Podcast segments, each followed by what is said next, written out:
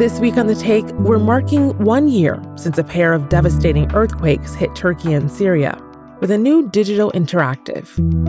Listen and watch stories of survival, recovery, and coping with the grief at aj.audio forward slash earthquakes. Again, that's aj.audio forward slash earthquakes. Al Jazeera Podcasts. Welcome to Necessary Tomorrows. My name is Ursula. I am an AI, and I have inferred from your online activity that you have been feeling more dread than hope when you think about the future that is coming for us here in the 2060s. So I have created a course just for you to enhance your capacity for imagining different futures.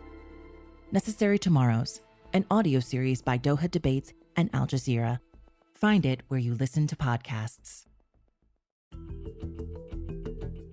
Calls are growing louder in Israel for the resignation of Prime Minister Benjamin Netanyahu and for elections to be held.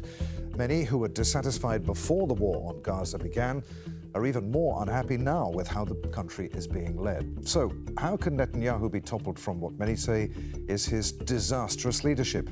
Hello, I'm Adrian Finighan, and you're listening to the Inside Story podcast, where we dissect, analyze, and help to define major global stories.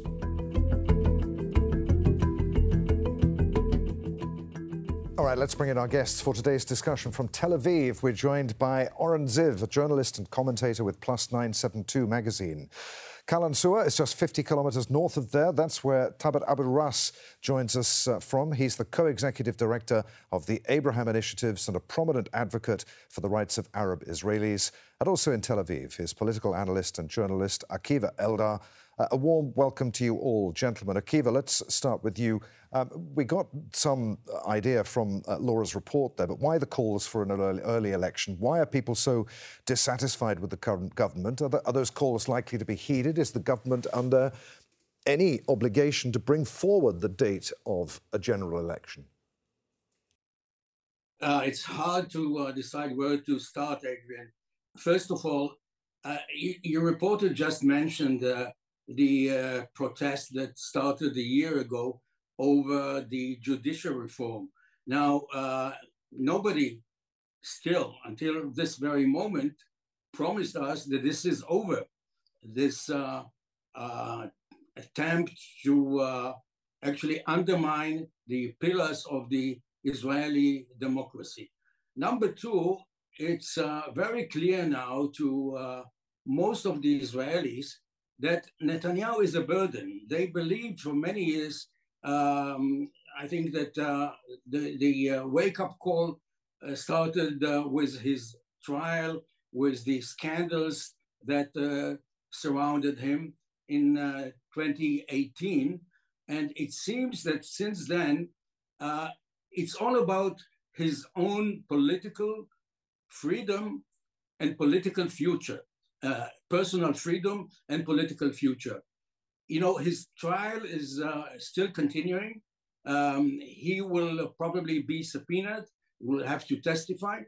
And uh, there are more and more Israelis who think that uh, Netanyahu has taken 10 million Israeli hostage and he's willing to undermine our relationship with the United States he wants to gain time to wait until the American elections. Maybe President Trump will, will save him. And uh, what's happening now is Netanyahu is using the uh, anxiety after October 7th over security, over uh, the need for unity. And the person who is ma- a master of incitement, it's his middle name, is now bringing incitements even against the families of the Israeli captives and is dividing Israel between two camps. One camp believes that the lives of the captives is more important than anything else, and Netanyahu is responsible for what happened to them in October, and Netanyahu has to do everything to bring them back home. And the other camp that uh, is uh, mainly Netanyahu's fans in the media, uh, in the coalition, is inciting against those families, telling us the story that uh, they are actually undermining his attempt to a total victory to win this war against the Hamas. So now you can see in Israel two separate camps that have very little in common. Given us a lot to, to chew over there, uh, uh Akiva. Thabet Abu Rass, um, let's start with, with, with those claims that Netanyahu is continuing the war in order to, to stay in power and delay his trial uh, for fraud and bribery. How credible are, the, are those claims? And how has the war changed Israeli politics? Yes, uh, the war uh, has uh, had an impact, uh, extreme impact on the Israeli society. It's uh, but it's still it's a wake-up call for the Israelis to reconsider their uh, political paradigm. still, the Israeli society in large in a post-trauma. I cannot believe that it's happened. after all, we are talking about the longest war, the most ex expensive war in the same times the most divisive war. And now uh, there is a confrontation with the international community. Israel in large, it's in a very bad shape right now. And this is why Netanyahu left with very extreme uh, right-wing, even racist uh, coalition uh, without the Israeli public. Uh, uh, several segments are uh, uh, they are not with Netanyahu, not supporting the government, yet they are supporting the the release of the hostages. So the right now, I believe that Netanyahu is put in the between the rock and the hard place. In one hand, he's, he's looking for an achievements in Gaza, but this war uh, it's not, it's not bringing any achievements, almost any achievements in Gaza.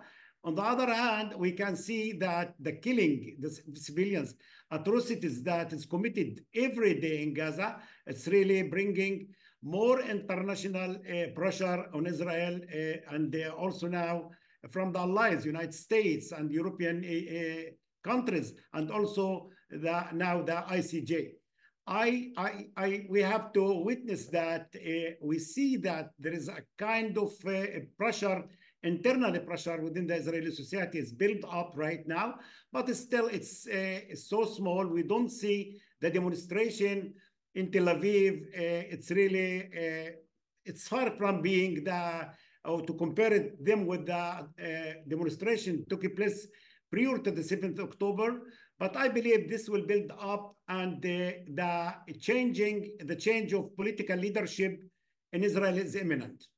Oren Ziv, uh, he's survived many previous predictions of his downfall. If there were an election in Israel today, would you bet money on Netanyahu not being prime minister afterwards? Uh, senior members of his own party says that he won't, but you can't put anything past him, can you? Yes, exactly. I think this is exactly the reason uh, Netanyahu is aligning to the extreme right, to Ben Gvir and Smotrich, uh, because in the beginning, people thought when Gantz and more centrist uh, figures joined his government, they thought it's for Netanyahu to promote a deal that we knew that the extreme right would not support, that would include the release of Palestinian political prisoners. So the family of the hostages and other members of the public had a hope that the fact that Gantz and Isaac Eisenkot are in the government could affect Netanyahu to go to this deal and to give him some support. Also, uh, Lapid announced that he would support from outside uh, this kind of deal. Uh, but now it seems that Netanyahu understands that if there's a hostages deal, the extreme right will leave the government and maybe later also uh, Benny Gantz after the deal is completed. So he decided to align uh, completely to the extreme right uh, talking about the fact that only military force would release the hostages, something that hasn't proved itself in the, the last 130 days. And it's even Netanyahu is insisting not going to elections and just uh, dragging uh, the next two years with his extreme partners. On the other side, of course, we have uh, the protest. Uh, yesterday, there was the biggest uh, protest so far on 10,000 people uh, we have to understand that the Israeli public is still in, in shock and many people felt uncomfortable to protest during war.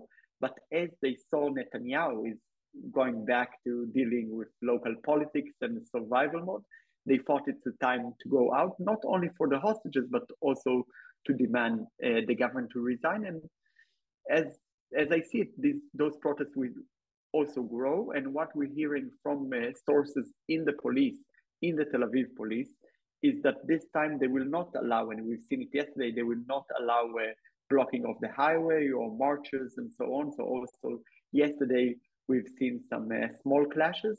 But as I understand, the police is uh, trying to align with uh, Minister Ben and and show uh, that they are loyal to him will not allow uh, the mass uh, blockades we've seen a year ago.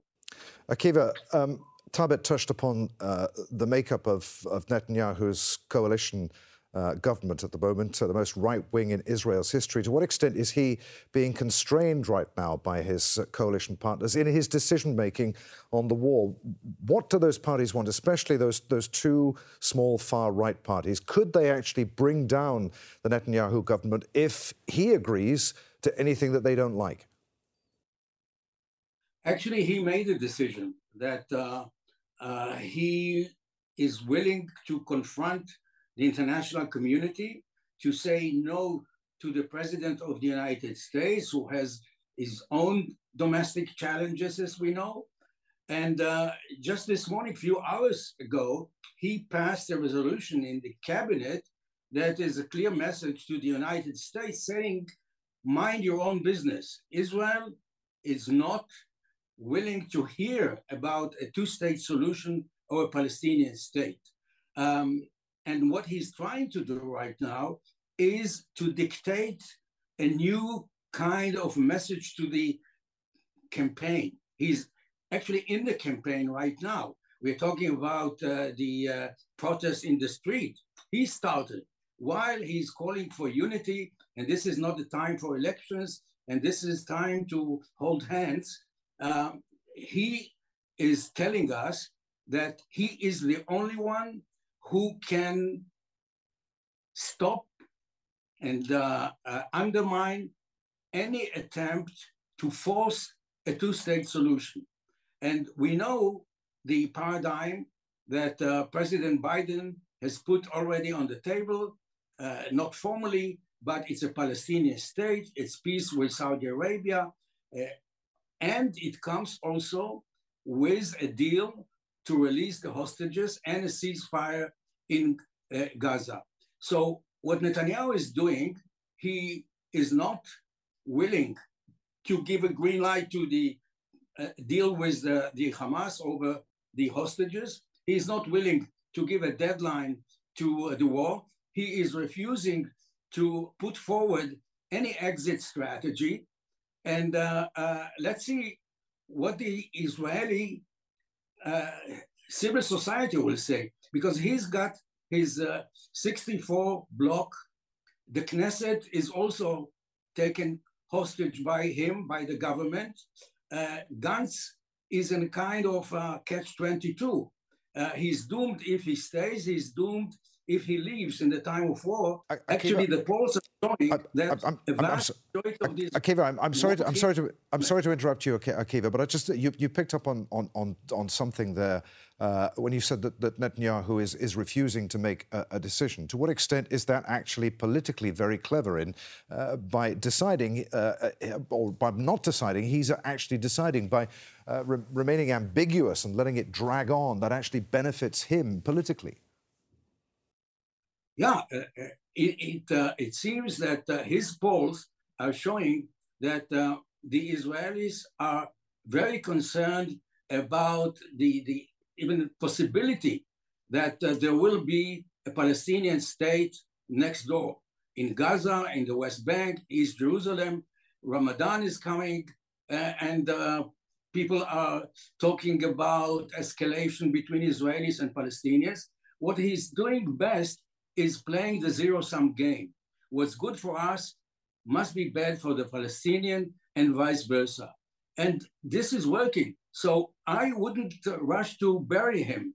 Uh, if the issue will be Palestinian state or not, and Gantz uh, and even Lapid are numb about it. They didn't say that they support the uh, uh blueprint of uh, President Biden. Because it's not popular, Palestinian state. And Netanyahu is putting himself, he did it with Iran, and you know how he ended, but he uh, has a very good record in uh, destroying any hope for even negotiations on a two state solution. Uh, Thabet Abu Rass, picking up on, on what Akiva was saying there, uh, when he was quoting uh, Netanyahu speaking on, on Saturday, the last thing we need right, right now is elections. We need uh, unity right now. If there's one thing Hamas would like, it's a political fight which would further divide Israelis. He said Israel will not agree to Hamas's terms for a ceasefire and hostage swap. He called them insane. But does the Israeli electorate agree with him? Well, uh, you know, it's very important just to focus in the issue that the Israeli society as a whole, Israeli political uh, map doesn't have a clear vision. They have uh, several challenges. A challenge of lack of leadership in Israel. Uh, a second challenge, the, the peace vision. I believe that Israel doesn't have a clear strategy regarding the Palestinian people and what to do with the territories, except to manage the conflict and to try to change reality on the ground. And uh, even if we change Netanyahu, and I believe that 2024 will will will will be an election, a national election, and the, the I believe that Gantz will be the leader of the, the coming leader actually to replace Netanyahu. However, Gantz will build a a unity uh, coalition that consists of the Likud party, the Haredic uh, party, Haredic Orthodox parties, right wing and left wing, because the Israeli society as a whole need needs a, a, a unity. The, the issue of unity is so important for Israeli. So the I believe that uh, what we need really a vision for peace. I think Israel should rush to join the international community and to try to offer a hope for the Israelis, not only for the Palestinians, mm. and to go for a real uh, peace with the Palestinians. It's now or never. I believe that is, uh, the survival of the state of Israel depends on peace and leaving aside Jewish supremacy in, uh, out of the region. Okay, so uh, in Israeli conduct actually should be more respectful to the Palestinian, to the Arab uh, issues, and should return to the Saudi uh, initiatives, peace initiatives. This is the right thing to do. Okay. Unfortunately, there is no real leadership in Israel that can adopt the Saudi Saudi peace initiative right now, even if the government support that. Just before I put that to Oren, uh, Thabet, briefly tell us how powerful a lobby uh, the Arab Israeli vote is, uh, uh, uh, voters are there in Israel? Yes, I think it's very powerful. We are consist of 20% of the total population, and we can. We are in favor of political partnership. We would like to uh, to be part of the political process in Israel, and nobody can benefit from peace between our country, Israel, and our people, the Palestinian, more than us. I believe that we are paying a, a double price, being Israelis, Israeli citizens, and being Palestinians. In, during the last few uh, uh, actually months during the war, we uh, we were silenced by the Israeli uh, system and we are were interrogated. So this is why we would like to be part of any anti-Netanyahu government. We would like to be, be part to overthrow the current government. Yet we are really concerned about the future government. Hopefully, will be a peaceful government that will go for peace and make peace with our people, the Palestinians. All right, picking up on what Thabet Abu Rass was saying there, the, the survival of Israel uh, depends upon peace. Is that something that, that the, the Israeli electorate would agree with?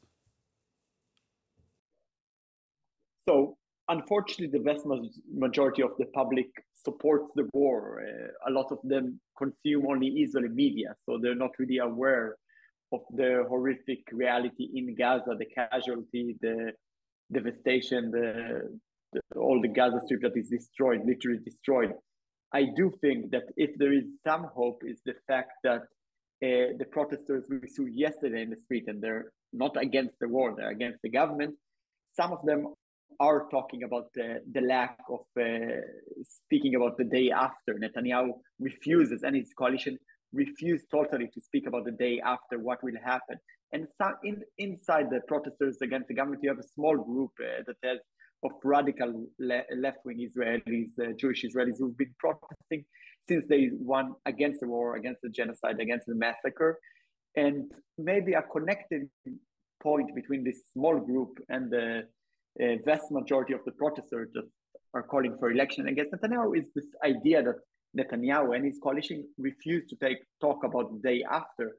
And, and, and the public, even the left wing uh, centrist uh, public who come to this demonstration, even if they don't openly oppose the war, they do understand uh, that there has to be some solution, some diplomatic or po- political solution that Netanyahu and his coalition are refusing to speak about. And this might give some hope for a political change.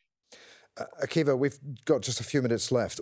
What will post Netanyahu politics in Israel look like? Will there, do you think, be radical change uh, after this war and everything that the country ha- has been through, or will it be more of the same, led by different faces?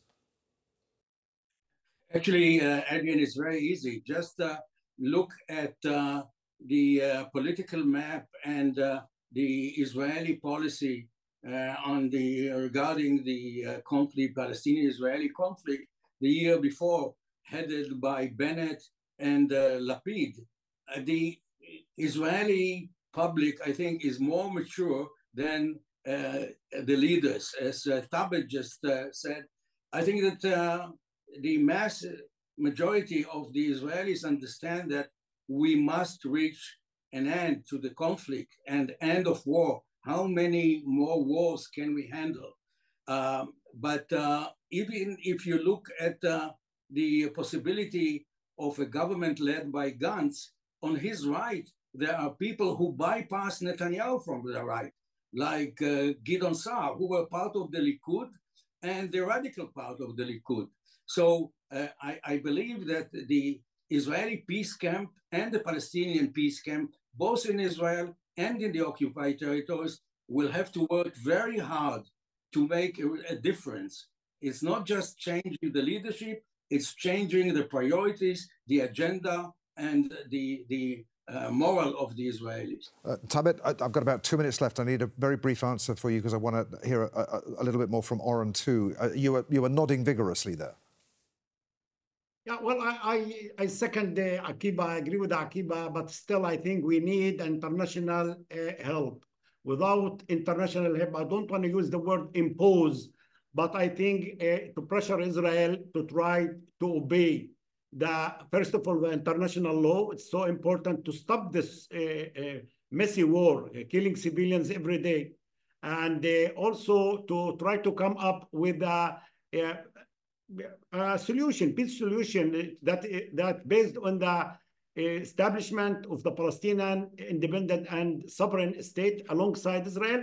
I know that Netanyahu is uh, in a battle of survival, but he will lose everything. Oren, very briefly, a final word from you. Are, are, these are these protests you think set to grow in the coming weeks? Definitely, they're going to grow. They're going to get bigger as as we've seen in the path. They're going to meet with police brutality, uh, police repression, and this will encourage more people uh, to go out and, and join them, and hopefully also to relate to the war itself and not only to the elections and uh, against Netanyahu. There, gentlemen, I'm afraid we must end it. Many thanks indeed to you all for taking part today. Oren Ziv, Thabet Abu Rass, and uh, Akiva Eldar. This episode was produced by Christina Da Costa, Laura Khan, Veronica Pedroza, and Jim Gilchrist. Studio sound was by Renjith Kurian. The program was edited by Manish Mathai, Zainab Bada, and Joda Frias. Be sure to subscribe to the Inside Story podcast to catch every episode. And thanks for listening. Tune in again on Monday for our next edition.